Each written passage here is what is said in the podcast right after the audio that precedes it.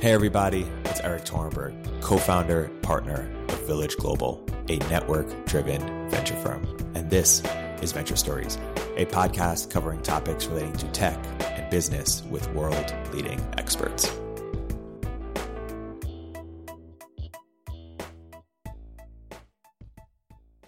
As everyone knows, this is a, uh, a Village Global Masterclass, our first actually. So oh, okay. We're starting with a very high bar to bring together a set of, of, uh, of founders and leaders in our portfolio with uh, some of the Valley's best execs and operators to have an intimate discussion about how to build uh, amazing companies. Let's start, John, with a phrase that I uh, most associate with you, um, which is servant leadership. And I'd love if you could describe your philosophy on servant leadership and especially try to contextualize it for, for much smaller organizations what does it mean to be a servant leader as a CEO? We have a bunch of CEOs around the table.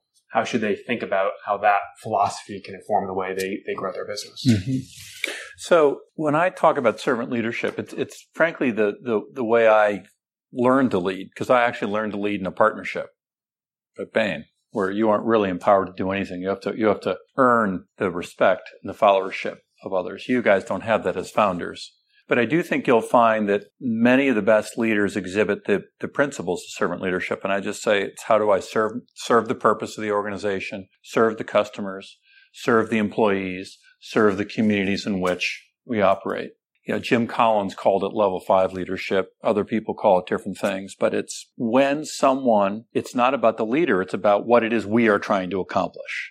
Right. And it's somewhat the antithesis of what's hot in Silicon Valley at different times. The narrative is always around the all powerful founder, the all powerful leader. And I think there's actually very few examples where that actually great sustainable companies come out of that. My leadership role model for large parts of my career was Phil Jackson of the Chicago Bulls. Now it would be Steve Kerr for those of you that are younger. And what always struck me he was able to do is get people who actually were better than he was to play together. He got Michael Jordan, Scottie Pippen, Dennis Rodman, a cast of characters to win six championships. He got Shaq and Kobe to play together. You look at you look at Steve Kerr and the Warriors right now. He's getting somehow he's getting Steph Curry, Klay Thompson, and Kevin Durant and Draymond Green to all buy into something greater, and they win. I, I view it with how do you build high performance teams of top talent to win, and servant leadership is part of it. The one final thing I'll say: think of your own career. Did you ever really want to work for someone that had to be smarter than you all the time? Because my experience is top top talent doesn't want to work for someone that's competing with them. So even if you're a CEO? Even if you're CEO. I mean, especially if you're CEO. So how does that play out? Give us a, maybe a concrete example, ServiceNow or eBay, where you assembled, I don't want to use the phrase team of rivals because they're, they're, it's not in that sense, but it's a bunch of really smart, high performance people who all think they're A plus players. And you've described yourself as sitting at the bottom of the organization. You, you mm-hmm. always have said, you know, flip the org chart. The CEO's at the bottom serving everyone above him or her. How does that play out in practice as you try to make key strategy decisions or product decisions if you're in service of all these amazing people you brought around the table? Well, I think you have to ask the question, why are we here? That starts with purpose. I mean, I think every company's got to ask, answer the why, the what, and the how questions. The why questions are, why are we here? Why should I want to work here? Why should I care? And that's about purpose. And you want people to be there because of purpose. If they're there for stock price, if they're there for themselves, if they're there for other reasons, it's not going to last. And where purpose really is important is during the tough times, right? It's, it's during the, the, the, the bonding, the formation times, which often are the challenging times. The what questions are the strategy questions, right? What products and services do we sell? What customer segments do we target? What business model do we have? And that has to be driven outside in. That has to be driven, and, and, a, and, a, leader and a leadership team have to figure that out. And then the how questions are the, the culture. How will we execute? How will we behave? How will we treat one another? And so, again, you think of a high performance sports team, it's not that dissimilar in a high performance business where we got to be highly aligned on the purpose and why we're here, right? And we have to have commonality that even if we have very different backgrounds, very different perspectives, then we need to take what is a bunch of high performing individuals and get clarity about what we're going to do because we have to be aligned on what we're going to do. And that's, that's at the end of the day, it's not a consensus vote, but it is everyone gets to have input, but then we have to align as a team. And then the how, you know, high performance teams execute better than others. You know, it's not a coincidence that the Amazon senior team has been together for a long time. The Apple senior team has been together for a long time. The Facebook senior team has been together for a long time. The Google senior team has been together for a long time. That high performance teams act as a team and execute together. And you hear on all four of those examples, you always hear most organizations look at the senior leadership team, they don't see a team. They see a collection of individuals. Those four companies, people look at their senior teams and they think they're a team. And so the power of a senior team being a team is profound. And so, and, what do you do as CEO if you're trying to get your head of product and head of engineering and head of marketing to work well together as a team and bring them together? What do you What do you do so as I, a leader? I start with I start with I start with a couple things. No, by the way, I'm giving all these answers as though they're easy. None of this is easy. If it were easy, anyone could do it, and we wouldn't need you, right? you know, I, I, I start with I did this. So I joined ServiceNow. I have two or three people that have been here for years. I have two or three people that got here a year ahead of me, and I have three people I've brought in, right? A highly successful company. So I take them off site. I said, what are your individual, what are your aspirations for us as a company, for us as a team, and for you personally? And we share that. And of course, what happens is when you do that, you actually find that aspirations, when you talk about an aspirational level, they overlap a lot. People start realizing, wait, we're more similar than we are dissimilar. Then we get clarity. What do we need to accomplish to be successful? Right? That, again, this is the, the why, the what, and the how. What do we need to accomplish? And we get agreement on what we need to accomplish. And it's shared agreement over our priorities. If you were to see up in my, um, in my office, I've written priorities by person and for the company on one sheet of paper. And I said, do we agree that these are the priorities? And so everyone sees their own personal priorities and then the own collective priorities. And we can change those over time, but we're going to change them transparently. And then how? In our case, so many of those priorities are cross-functional priorities. Mm. So no one person can be uh, accomplish their goals alone. And so what my team did is they formed a social contract with one another because they realized we have to execute together. And if you were to go up to an, in our office, my office space up, the social contracts on the wall, and it's such things like we will operate east-west, which means they're not going to come to me for every decision. They're agreed that on many of these decisions, they're going to reach out to each other first, try to work them through and involve me where they need to. We're going to um, debate like we're right, listen like we're wrong, debate, decide, and commit once we've decided. And so so that team, and I let them write them. In fact, encourage them, force them to write them. And then, you know, the longer I've gone on in my career, the less tolerant I am of high performing people that don't operate as a team. Do you think going back to the eBay days, you said when you took over at eBay and began the turnaround, you had to replace 80 of the top 100 leaders of the company. Mm-hmm. What did those leaders lack? What were you looking for in that moment? And was it this teamwork orientation or something else? Just no, no. That that I, I, think there's the right person at the right time in the right role, and that that varies over time. It gets a little bit of your your scaling question. So the the situation at eBay, the dilemma was most people there had been experienced white hot success in that company, and when you've had white hot success in a company, and the world begins to change and that success is less, you secretly hope the past is coming back. It's human nature. I would experience people saying, Hey, you should be so proud, John. We've changed 10% since last year. You know, we're 10% better than we were uh, last year, 15% better than we were last year. And then I'd have someone from the outside come in and say, guess what? We're 30% behind, but we closed half the gap. So if it's comparison against history, change feels really hard. If it's comparison versus customers, competitors, the outside world, that's the dimension you have. And so, so many of these people at eBay were well intentioned, talented people, but because they had experienced success doing one thing, the world changed relatively rapidly.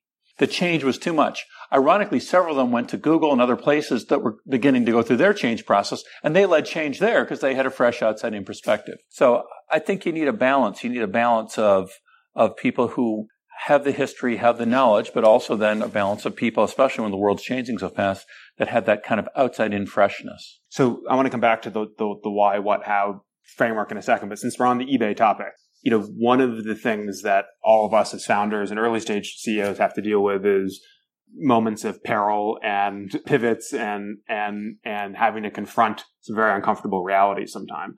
simultaneously we're projecting out to our investors and our customers and our employees that everything's great and we're crushing it and all that kind of stuff. And managing the psychology of that is really difficult. You've described some, you know, some days at eBay where you said the most important thing you could do is confront reality and label it accurately to create a shared understanding of what actually is happening. And then from there, implementing strategies to improve it. How do you, what advice do you have for us on how to confront reality and call it what it is while also projecting hope as a leader and keeping the troops fired up that they can actually turn the corner. Mm-hmm. I have learned and feel over time one of the most important things I can do is to take care of myself. And on dealing with adversity, it starts with me. And here's, here's a lesson I've had to learn. Just take for a minute, think for a minute of a point in your career that in hindsight you are most proud of, you feel proud of, and a point where you grew the most as a leader, as an entrepreneur, as a person. Just think about a period in your career. And now think about a period in your personal lives where you grew the most as a human being that you're most proud of in hindsight. For how many of you was that when things were going really, really well in your professional or personal life? For how many of you was that a period of adversity? Yeah, me too. Here's what I've had to figure out. You know, I spent my life saying I want to avoid adversity. I want things to be good. And yet in hindsight, the periods, the moments I'm most proud of are the moments of adversity. And so adversity never feels fun. Right? I, I can't tell you I want adversity. I don't seek adversity, but I'm no longer scared of adversity. And I know adversity is a reality of business and it's a reality of life.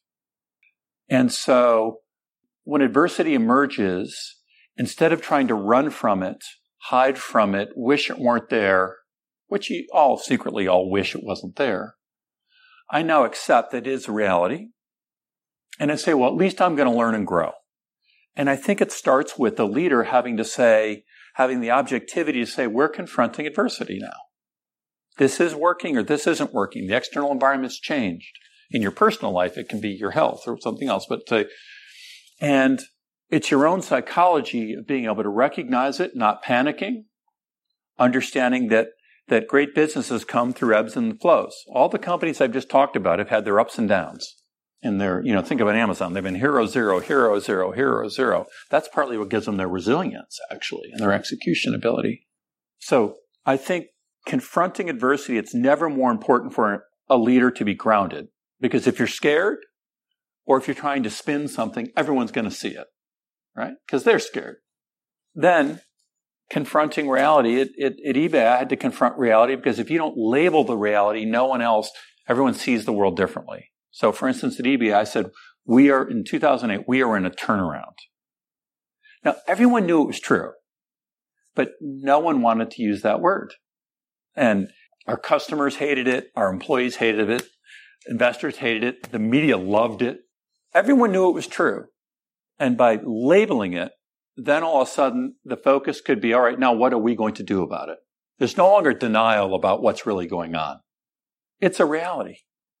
So once I put it out there and we got through that shock and that period of the first three, four months where it was going, it's like, okay, you know, he's probably right. All right. Now we're at least confronting reality. So what are we going to do about it? and and it, it's sort of like it begins to create a cycle. Then then the focus is on okay, what are we going to do about it? So mm. I and I think there's a way of doing it that doesn't that doesn't make you lose hope. That, yeah, that how do you balance the positivity? Because it, are, you know, you're labeling reality. It's a turnaround, or for all, for all of us, it's we're almost out of money, or our one customer just canceled the contract, and we're not sure if we're going to make it, um, or the term sheet we were about to sign, you know, was pulled. And you know you got a team of 20 30 employees as a ceo is it full transparency all the time and you're labeling reality of we're almost out of cash we're screwed? Oh, yeah. You have to and you're balancing it right? And yeah, you have to use your own judgment. Yeah. But you've got to paint a picture in ebay it was if we don't change our value proposition and change our pricing our policies almost change almost everything we're going to let down our community of users and we're going to not be a, a, reach our aspirations and our purpose and so we have to embrace this change. There's going to be a period of uncertainty, but the possibility of what we can create is worth it. And some people were up for that fight and that transition, and some people weren't. But it was very matter of fact, I communicated, I'm all in. I'm all in on this.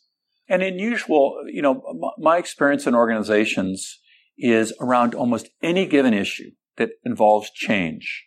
You got roughly 20, 25% of the people that want to be part of the change. You got, no matter what the topic is, 25, 30% of the people that want to fight it, want to be naysayers, want to undermine it, want to do whatever. And you got the 50% of the people in the middle saying which side's going to win. and I spent way too much time in my career trying to win everybody over. And then I'd overinvest in the naysayers or I'd overinvest in the skeptics, thinking, oh, I can turn them around. What I've learned now is I don't.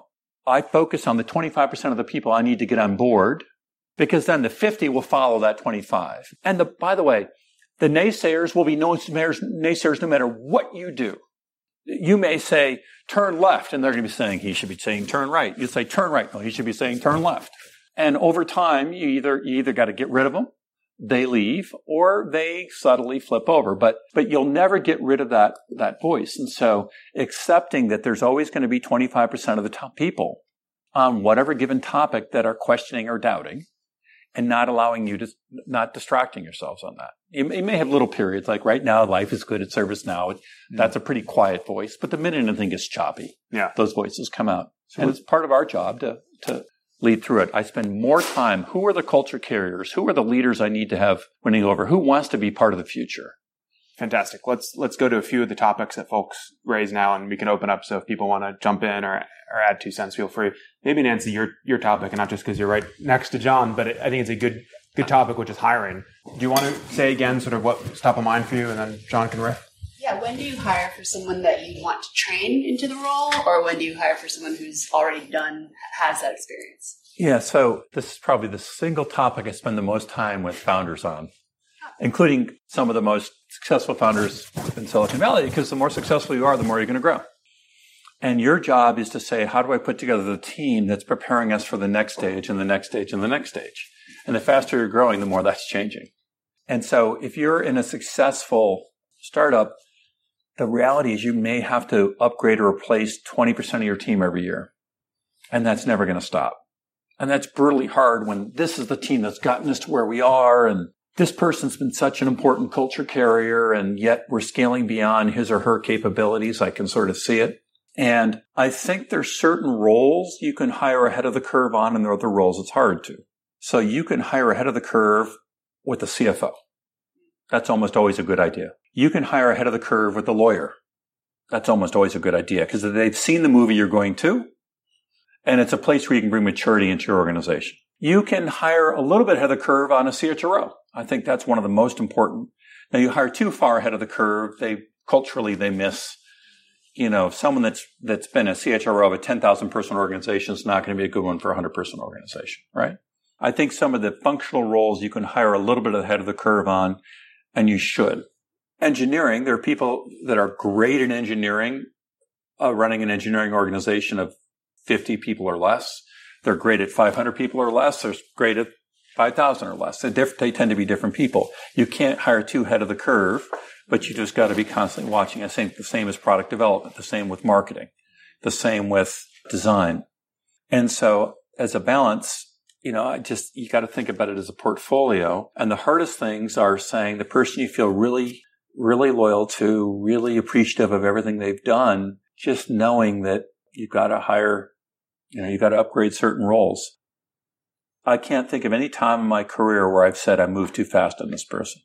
And do you ever invest in those people? Sure, I invest in all people, but I'm really clear eyed about where I think they can grow and where I'm willing to take a chance on them growing and where they can't. It's a skill to develop, learning how to ask someone to lead. And I have fired so many people in my career. And when I say fired, remember, I grew up at Bain. For every 10 people we hired, we managed half out within two years. We managed 75% out within five. And yet people that managed out, there's an incredibly loyal alumni base. And remember, most of these people didn't opt out. Most of these people were, we told them you aren't going to the next level here. So I, I learned there and you can't be afraid of that conversation. So I'm going to have this conversation with you. If I have to, when I, when I was going to tell, even to this day, when I'm going to fire someone or the fire. I'm going to ask them to leave. I will role play the conversation with my CHRO. But typically the conversation is something like this. And my goal is to be clear on the part I have to play and then to not have it drain my emotional energy because it will. So Ben, I want you to know I've made a decision to make a change. And wow. I've, I've made this decision. It's not about what you've done today. It's about my belief on what I need, what we need. And so I'm going to make this change. Now, I'm not going to give you the chance to talk because in a minute you're going to go talk to the CHRO about this. But what I'm going to offer you is we're going to, I'm going to treat you very well on the way out. I'm going to help be a reference for you. And I'm going to be hopefully a lifelong supporter of yours. And I'm not going to change my mind on this decision. I don't think it makes any sense for us to spend lots of time about the history because it's not about the past. I love you to death, but I've got to do what's right for the organization, at least what I think is right for the organization. You may agree or disagree, but in this case, I've made a decision. Now, you're going to talk to Mary, our CHRO here in a minute. She's going to talk about how we're going to handle your financial arrangements, communications. We're going to do this with dignity. And I want to talk to you again in a couple of days once you've had a chance to internalize this. So what I've done is saying, I love you to death. It's not about you. I don't want to get in debate about history about whether, because I've made the decision. I'm going to let you process the grief and emotion with someone else, not with me, because I don't, I can't afford the emotional energy and the emotional drain. And I'm going to treat you well. Now, and if you check my rep, my reputation in Silicon Valley, I do treat, I mean, there are an awful lot of people that I still do references for that I've had to leave. I've had that conversation well, the, the phrase I liked the most in that role play was, it's not about what you've done to date. It's about what you might be able to do going forward. Yeah. Because then you get, you avoid the, yeah. let's relitigate the project from a year it's, ago that. Yeah. It's not, and there are, there are many, many people who've been extraordinarily successful, alumni of eBay, PayPal, Bain that I've had that conversation with have gone on to do great things. Lewis, how does that? Often people are relieved. The people that know they aren't performing, they're actually, their egos hurt and they got to go through the grief process, but they're sort of relieved. Yeah, I'm curious at what point you, like, you make that decision to stop trying to like improve them to fit the role they're in or they need to be, and, and then decide to like let them go. Because obviously, like, you'll often see situations where people aren't performing as well as you want, and you can just fix it by training them or anything like that. I'm curious, like at what point you decide to stop doing that. It goes back to what we are talking, talking a minute ago. I view it as a portfolio. I have a team. And so I can afford on my team at any given time investing in a few people on the hope they'll grow. And yet, if I'm doing that in everyone, that tells me that something's wrong. So I, I, I, sort of have the mindset of I'm upgrading 20% of my team every year. And so that, that, and I have a little bit of a sense of who I think will top out when. I'm trying to invest as hard as I can in all of them so that that doesn't happen, but I'm also confronting my reality of, wait a minute, where can I upgrade? And I don't mean upgrade in a judgmental sense where, because my job, if I don't do it, I'm holding the team back. So I think of myself as, again, I'll use a sports analogy. I'm the sports coach. I got to pick who the starters are. I got to choose who plays. And at some point, you got to put the best players on the field. Now you can't swap everyone out all at once. You have chaos. And it's not that I'm, I'm committed to investing in everyone along the way, but there's just at some point, it's my job to get the best players on the team on the playing field. So I'm pushing myself. Who are the couple people I'm going to upgrade this year? And I even try, I wouldn't use the word upgrade in front of them, but who, where are the places where I'm going to, I'm going to, I'm going to make a move to stay ahead of the game? So upgrading them means like replacing them with someone else. Yeah. Yeah, Sean. When you ask somebody to leave, how much time do you tend to give them in that transition, especially if you want to give them a dignified exit? There may be a big company, small company force at play in my answer because I'm going to give a big company answer. Typically, I try to make it so they, they have a chance to have the decision communicated as theirs. This is someone who's not being fired for cause or is not a, you know, and so typically, um, what the typical cycle is, I want you to think about this for a few days. I want to talk to you again.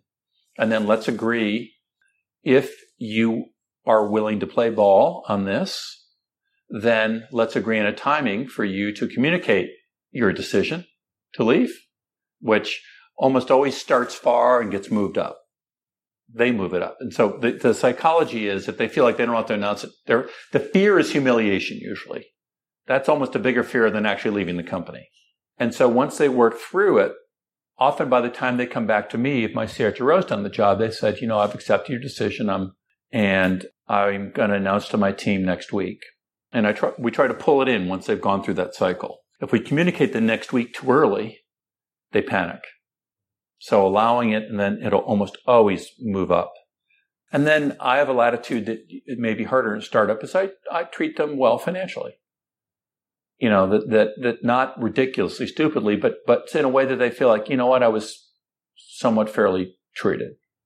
And then the other thing that's, that, that you remind them, and then my CHRO reminds them, references, good, bad, or indifferent, you will be references for your direct reports for a long time. Not because they gave you your name, but because the world's a small place. So I can't tell you how many former eBay and PayPal people I still get reference calls on. They didn't give my name. So many do, but even the ones that don't, right? You know, when you hire someone, you try to find references and they give you some names, but you try to find, oh, this person worked for this person who did. And so you just remind them, I want to be a good reference. I'm also a freak about every person's accountable to develop their own capabilities. I role model developing my own capabilities. I invest in myself a lot.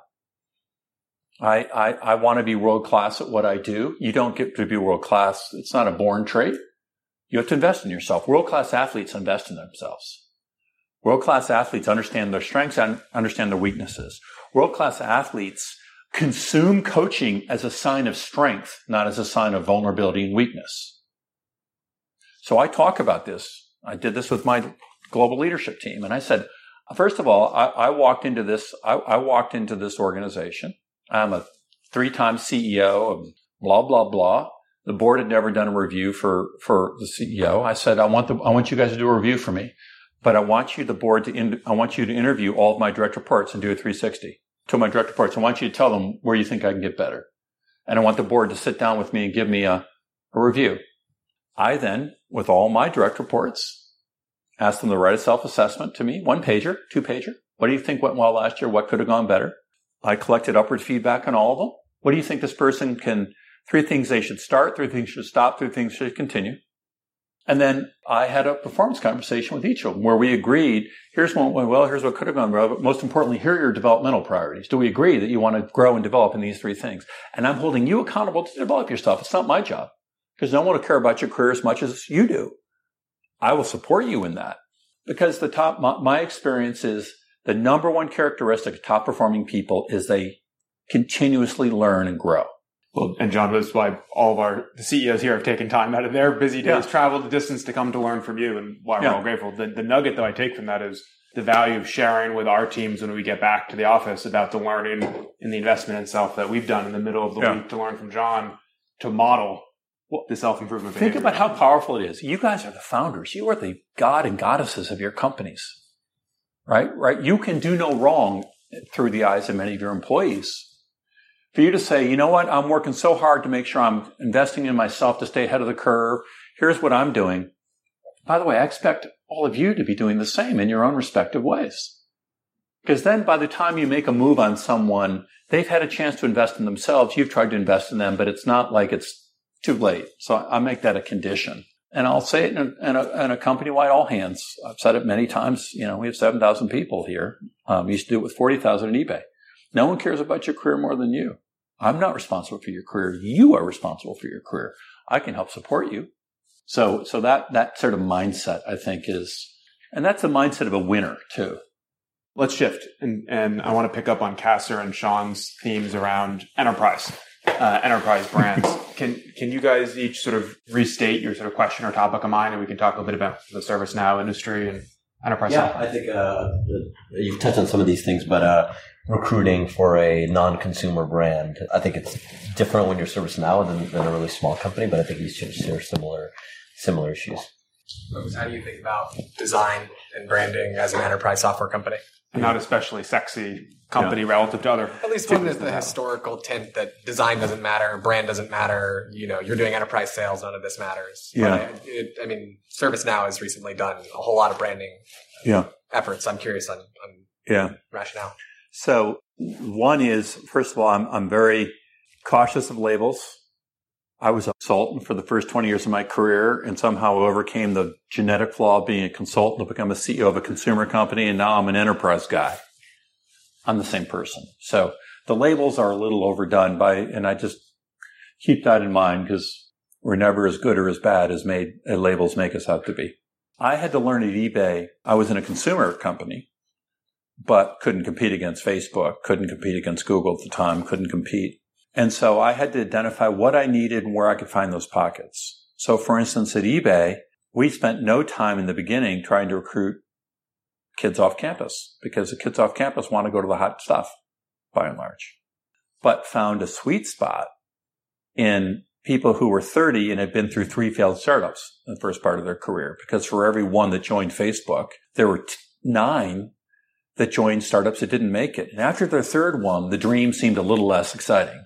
And they were looking for a place that had purpose, that was going to last and endure, where they could learn and grow and build their careers. And in that case, in some cases, they also were learning, uh, they were at stages of life where they had started a family, where their, their aspirations were a little bit different. So we got some people that were rock stars, were rock stars when they were 22, but were, where life didn't work out perfectly in the first eight years of their career. And so at 30, they thought it was awesome to be joining a stable company called eBay where they had a chance to have a real impact, to be around high quality people that had a commitment in them that they could count on.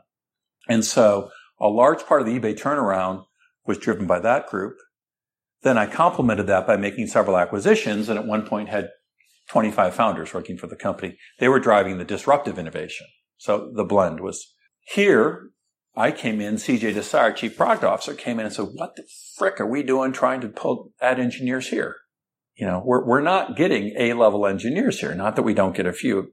So if you look at where we're increasing our engineering headcount, it's in San Diego, where we have a large group. It's in Seattle, where we have a large group. We just opened a development center in Chicago. We have a development center in Hyderabad.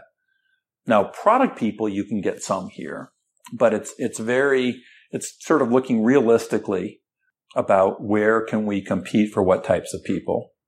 And then the other thing I would say is, and you guys already do this, there's a little bit of a self-selection process that sort of like, well, what turns someone on? There are certain people that just want to be with a hot company. Great. Go for it. There are talented people that want to be in purpose-driven organizations, or there are talented people that want to learn from good mentors or bosses or people that invest in their careers. There are people that care about the mission of the company. And so don't compromise on those things a little bit. And I, I, I don't apologize that we're not Google here or we're not PayPal. I'm still chair of PayPal. You can have as much impact here as you can in a consumer brand. You just haven't, the brand isn't as well known. So find your sweet spot. The reason we're going to open a development center in Chicago is that the Big Ten schools all have great engineering schools. Michigan, Michigan State, Illinois, where our founder, or Indiana, where our founder at Illinois, where our, and a lot of those Midwest engineers don't want to really move to Silicon Valley. They want to stay in the Midwest because an awful lot of them grew up there. I saw this at Braintree. At PayPal, we bought Braintree. It's a much less competitive market for engineers. We're already getting people. And now on campus, we're cool. Go figure. You know, at Stanford, no one's heard of us.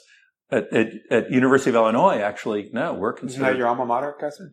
you know, now your size, you may say that's great. I can't afford to have three development centers, but but just find we already have a Detroit office. I, I, yeah, Correct. yeah, fine, yeah. So you know, you can get in Detroit. You're it's awesome, right? And there are good people.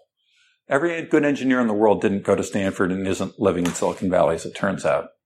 On design and brand, my predecessors here didn't believe in brand whatsoever. So we spent zero dollars in brand, well, 100% of the dollars in sales and marketing. Marketing being very enterprisey, product oriented. Great. It's worked. But for us to achieve our aspirations, people have to have heard of what we are, even if it's not our decision makers. Actually, most decision makers know who we are, but recruits don't. At some point, people want to work for a company that their mother's heard of. And at some point in our case, the C-suite's got at least to have heard of who we are. So I believe it's reasonably important. I brought over, I hired my chief communication brand officer at eBay from Nike. He worked with me for a decade, Alan Marks, and I brought him over here. And so we've relaunched our purpose. We've relaunched our brand identity. We're be- making it far more around an element of humanity in it. I work very hard not to speak enterprisese. If you ever watch me on CNBC or watch me in any public setting, if I'm speaking enterprise or IT, call me because I'm trying to use real language that describes who we are and what we are. Now, I'm not selling, you know, down to a decision maker inside of IT. So you, you need both, but, but I think that ability to communicate why are we here? What are we doing in plain language is a good challenge. And then design, we've, we've gone from maybe 20 designers to over 100 in the last year. I mean, I put a huge focus on it. And it turns out designers just want to have impact. And they can have more impact here than they can. I don't know what a designer does at Google right now or what they do at Facebook or what they do. It's done, right? So they're the, they're the 577th designer joining a team of people that's been there forever that in an organization that's actually not going to change their design very much as we're here, they can have a huge impact. That was the other way I got a lot of people at eBay, which was people want to have impact. And when you have to change something or grow it for the first time, that's a huge opportunity to have impact. And so you ask them in an interviewing question, do you like to have impact or you just like to join things where you're a cog in the machine? Just ask asking. do you want to change the world? Just asking. Water? I mean, uh, Rachel, you had a comment or theme on enterprise. Yeah, I think that kind of relates. The question was on value prop, communicating value prop. Probably ties in closely to brand. I thought what was interesting about ServiceNow is that you have stacking sort of concepts that maybe aren't complex to the IT manager who's going to use the tools, but the people around it may not uh, have those multiple concepts top of mind, which makes value prop communication hard. And I think that's a common enterprise problem. Uh, so I'm curious how you think about it, maybe what some of the advice is there for those of us tackling similar problems. I'm still a reasonable, you know, neophyte to the industry. My observation are there different personas. Sure. And you need to some extent to be clear what role each persona plays and what you need to be communicating. So most of our product is bought at CIO or CIO minus one today. It used to be CIO minus three. And so you need to, the sales team needs to be able to communicate in their language to have them get the decision to buy, right? And that has a fair amount of IT language in it. The C-suite's an increasingly a persona that we've never paid any attention to. And it's one that I'm particularly focused on. And I have to use a different vocabulary and a different way of speaking to describe our value prop to the C-suite. Now, I'm not closing deals. A C-suite's an influencer. So we, we need both. And so, you know, I think it's just being clear what's our messaging by grouping of persona. And then, you know, this may vary by different enterprise company, but by and large, most employees of companies don't give a shit about the enterprise brands. They just aren't that, you know, so, so um, we get in this debate internally. Well, we don't put our brand front and center on our product. And actually, what we do is we enable better employee experiences. Well, employees don't want, they want the brand of their own company on the mobile app or the portal that we're helping create, not our brand. No one says, oh, great, I get to deal with Oracle again. And so I also think there's a certain humility we need to have in enterprise. It's different than consumer. Now, we need a strong brand among IT decision makers, but that doesn't mean our user experience should be screaming our brand. It's really interesting. So you're thinking about brand in terms of how you communicate to the C-suite, and you spoke earlier about how you're thinking about brands in terms of hiring and people wanting to know the brand and find it's something they can be proud of. Uh, you're talking about brand as it's perceived by the users within the company and identifying with that as part of their company. So I think your answer is really, really segment that out. And then, yeah. you know, the website, does that speak to sort of that hiring brand? We've had, we redid our website because you go to the talent section of our website versus the, the, the customer section of our website. You'll see it's, it's got to be common enough. There's got to be a common architecture. But the, the, you know, we're not talking about orchestration and, you know, a bunch of ITEs in the talent section of the website. So yeah, I think you have to adapt it to different constituencies. Let's shift topics if we can. John, when you were, you mentioned at eBay, you bought lots of companies. In fact, we once met, I think you were doing the Braintree acquisition. You just got Mm-hmm. off a call doing that deal. You've done BD deals with uh, countless uh, numbers of, of companies. For all the startups here today, when they're thinking about doing a deal with a big company like ServiceNow or being acquired uh, by a ServiceNow or an eBay, how do you think about that? And what advice would you give to founders when they get calls from big co's who are curious to learn more? Maybe there's an acquisition. Maybe it's just for intelligence. Maybe there's a partnership opportunity. What do you see founders screw up most often when interfacing with with uh, big company execs? Say, what do I see people screw up? That doesn't provoke a ton specific. I, I would say, in general, for every 10 hours of BD conversations, eight of them are waste. And I've made that mistake over and over and over. And that's true is true with the big companies as a small company because people can talk and meet forever. Very, very, very, very few BD conversations produce a whole lot. Alliances, deals, they're compelling conceptually. They're really hard to do. So my advice there is to be triage honestly and quickly. Does this really have potential? Is there a real win-win here? If both sides can't recognize the win-win relatively quickly, move on to the next one because it probably won't happen. Hope is not a strategy. And but that's as big true for the big company. I, I wish someone would want to, you know, I wish right now, best friends, I wish we would be doing more together. They view us as partly competitive. So that ain't going to happen. I can wish it all I want. Doesn't mean we're competing, but it does mean that. So I, w- I would just be thoughtful and use your boards, use your investors, force people to make you talk through. So what did they say? What did you say? And be careful about over investing, which is not to say you won't have a few that are really valuable, but spend more time on a few things. You know, then in M&A, you guys have the choice to, you have the choice to choose by and large in most cases, you know, you and your investors. And I can tell you on the other side of the equation, when I was at eBay and what I do here, what I look for is I look for a founder that wants to achieve their dream at scale. So whether it was Bill Ready at, at Braintree or whether it was Jack Abraham at Milo or whether it was when a founder is saying, well, trying to sell the company or open to selling the company and I get a sense they want to monetize and move on to the next thing, that's fine. I just don't pay any attention. That'll be some bidding situation. And when someone says they can articulate the synergies better than I can, they can say, man, you know, Bill Ready really cared about payments. He's the CEO of, was the CEO of Braintree. And he wanted to, he, he just said, we can do so much more at scale with PayPal than we can on our own. And then he had to get confident that we were going to leverage his platform, leverage his skills. That made that acquisition a lot easier. Now Bill, Bill's the chief operating officer of PayPal. Gary Marino of Bill Me Later was the same thing. Jack Abraham stayed for a couple, you know, for, for four years. And I usually ask for a four year commitment to say. And so you, you just got to decide. You may be in a situation where your investors are telling you, you got to sell. This offer's too good. And you're moving on to the next thing. That's your choice. That's fine. As a buyer, I'm always suspicious of those things. It better be a technology I can tuck in quickly and I don't need the people. On the other hand, you know, many of you, you know, odds are you're not going to build the scale. You're going to fit in somewhere, right?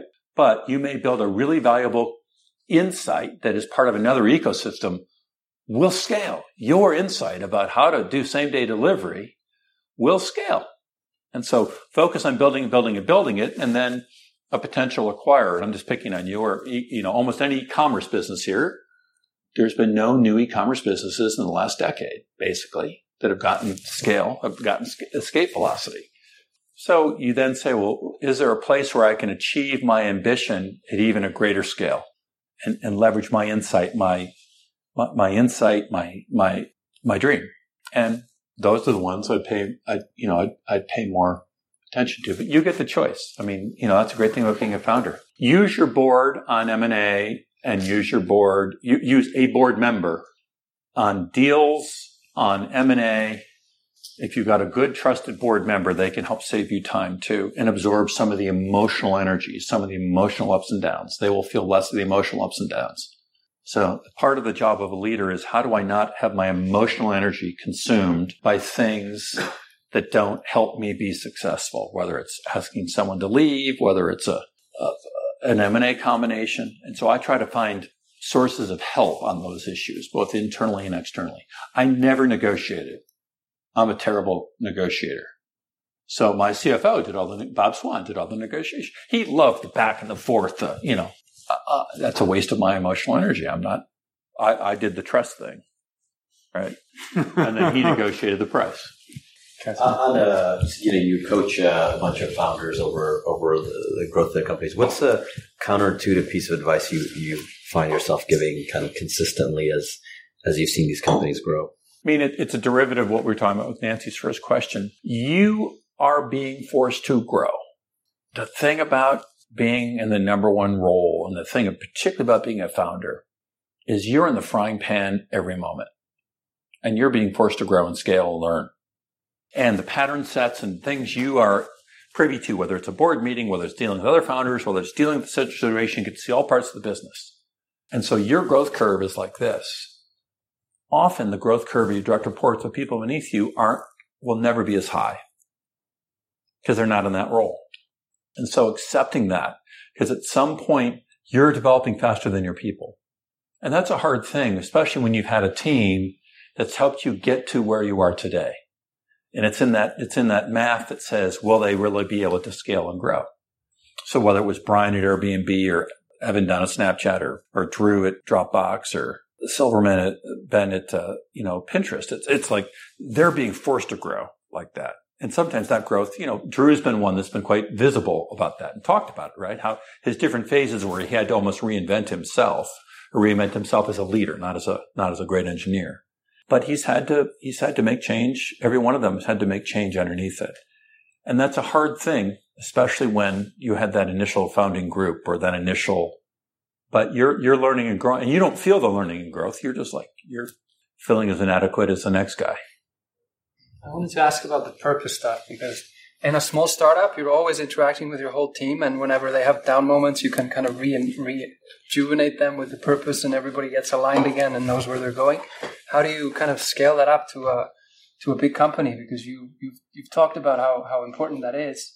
How do you keep it going as you grow into these bigger and bigger entities? And you know, it's it's you've got to you got to live it every day. You got to believe it, and you got to live it. I've got to talk about our purpose. I got to believe our purpose. I make sure I, I, in every meeting, I'll say, our job is to define the purpose, and ours is to make the world of work work better for people. World of work's all around the future of work. I believe technology is going to change the future of work more in the next five years than in the last 30. Right? Work better for people is a belief that it's technology and service of people and not the other way around. And that's particularly important for us because there's a great debate in automation right now. Is automation going to kill all the jobs? Or is automation going to improve the quality of our experience in our jobs? We make automation software. We have to be clear about where we come down on this. And our founder, much like Pierre Omidyar, is a big believer in technology and service of people. So what we automate is the 30, 40% of everyone's job that's repetitive, administrative, redundant, Going so back. it frees you up for the for to, to dedicate your creative energies and your creative best on 100% of your job, not on 60% of your job. I'm here because I am a big believer in that. I share regularly what I just said to you, and I say, that's why I'm here. I know why I'm here, how I relate to the purpose. But each one of you had to define how do you personally connect to the purpose? And each of us can connect in different ways, but you've got to have that. If you're here for the stock price, if you're because you want to be part of a hot company, mm, that won't last. So I just role played that a little bit. But that's yeah, yeah. and I do believe it. I, and if, if they if I'm anything but authentic, if they if they track talented people will only follow authentic people.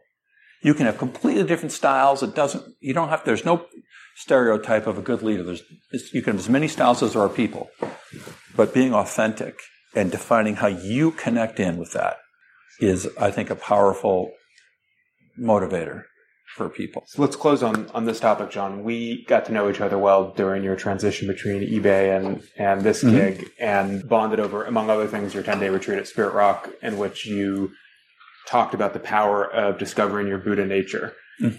I want to ask now that you're back in the throes of the public company CEO, are you able to maintain your connection to what that means to you, sort of emotionally and spiritually? And also, one of the things you, you set as a goal during your transition was to enjoy every moment in your next chapter. Are you enjoying most moments of this chapter of your of your life, and how do you how do you not lose sight of that amidst being in the frying pan as all of us are as CEOs? It's an unfair. So the short answer is yes, and it's a little bit of an unfair question because things are going so well. So you don't really know till things are not going well, right? And and this first year, I feel enormously grateful to have joined this organization, of having had the opportunity to help shape it at this stage of my life. I do gratitude practice, driving into pra- uh, to uh, work every morning. What I learned out of this Buddhist stuff is that your brain becomes more negative over time. It's proven in brain sciences. You know, they say your brain retains bad things and forgets good things. Think about if you step in the parking lot and almost get hit by a car, your brain says, don't ever do that again. Where there's a beautiful sunset when you go out, nice sunset, but tomorrow your brain won't remember it. So over time, the Darwinian impact is your brain becomes more. What's also been proven in brain science is you can counteract that. You can actually make yourself, you can make yourself have a more positive attitude. You can make yourself have your brain be, be happier. You can be more appreciative. And that, that's what meditation is. And I, my current form of that is just doing gratitude practice. What am I grateful for? What, what happened yesterday that I'm thinking, boy, I really appreciate that. And often it's the little things. It can be a conversation that I didn't appreciate at the moment, but in reflecting, I really enjoyed that or what. So I'm, I'm trying to do that kind of mm-hmm. practice and enjoy and, and accept that adversity happens. My mother died in the middle of this. My, you know, sister got, well, sister got breast cancer. You, you have all sorts of different things. Kids go through their ups and downs, but that that is trying to be present in the moment, you know, is, is the number one goal. And I also relate it to high performance now too. I'm a big fan of uh, my current image is Steph Curry. Steph Curry plays with joy, right? Steph Curry plays with the same joy if he's one for 10 as he does 10 for 10. He just looks like he loves being on the court. I feel like I spent my career playing more like LeBron or Kobe Bryant. We're going to win, and the more sacrifice, the better. A very Catholic orientation, right? And it's like, okay, that's fine. But how about we play with joy? You know, and, and so that's my current. The danger in a session like this, it sounds like I talk with such certainty, like it's all clear. Nothing is clear in the middle of it. It's only clear in hindsight. So I'm trying to share this today in a turbocharged setting, but the more I know, the more I realize I don't know. And the older I get, the more I've made friends with uncertainty, not that I avoid uncertainty.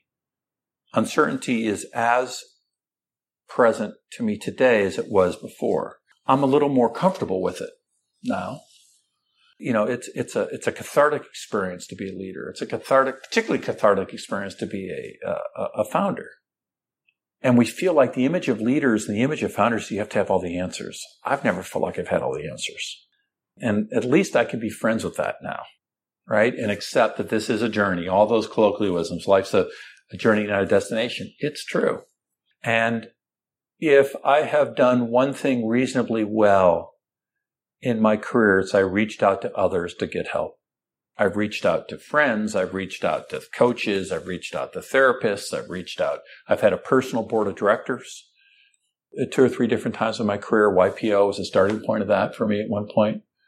And my experience is if you are struggling with someone and you call someone up and say, can I come pick your brain for half an hour on something and you genuinely share what it is you're grappling with, people will help and they'll love it no matter how busy they are. Well, and, and John, you've modeled that uh, example with us today uh, by sharing your time and insights yeah. so generously on, on, behalf of, of Ross and Erik and Anne and all the partners at Village Global and all the founders and network leaders of the firm. Thank you uh, for this wisdom.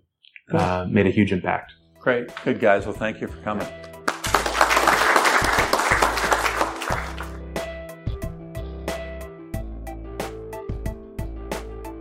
you're an early stage entrepreneur, we'd love to hear from you. Please hit us up at villageglobal.vc slash network catalyst.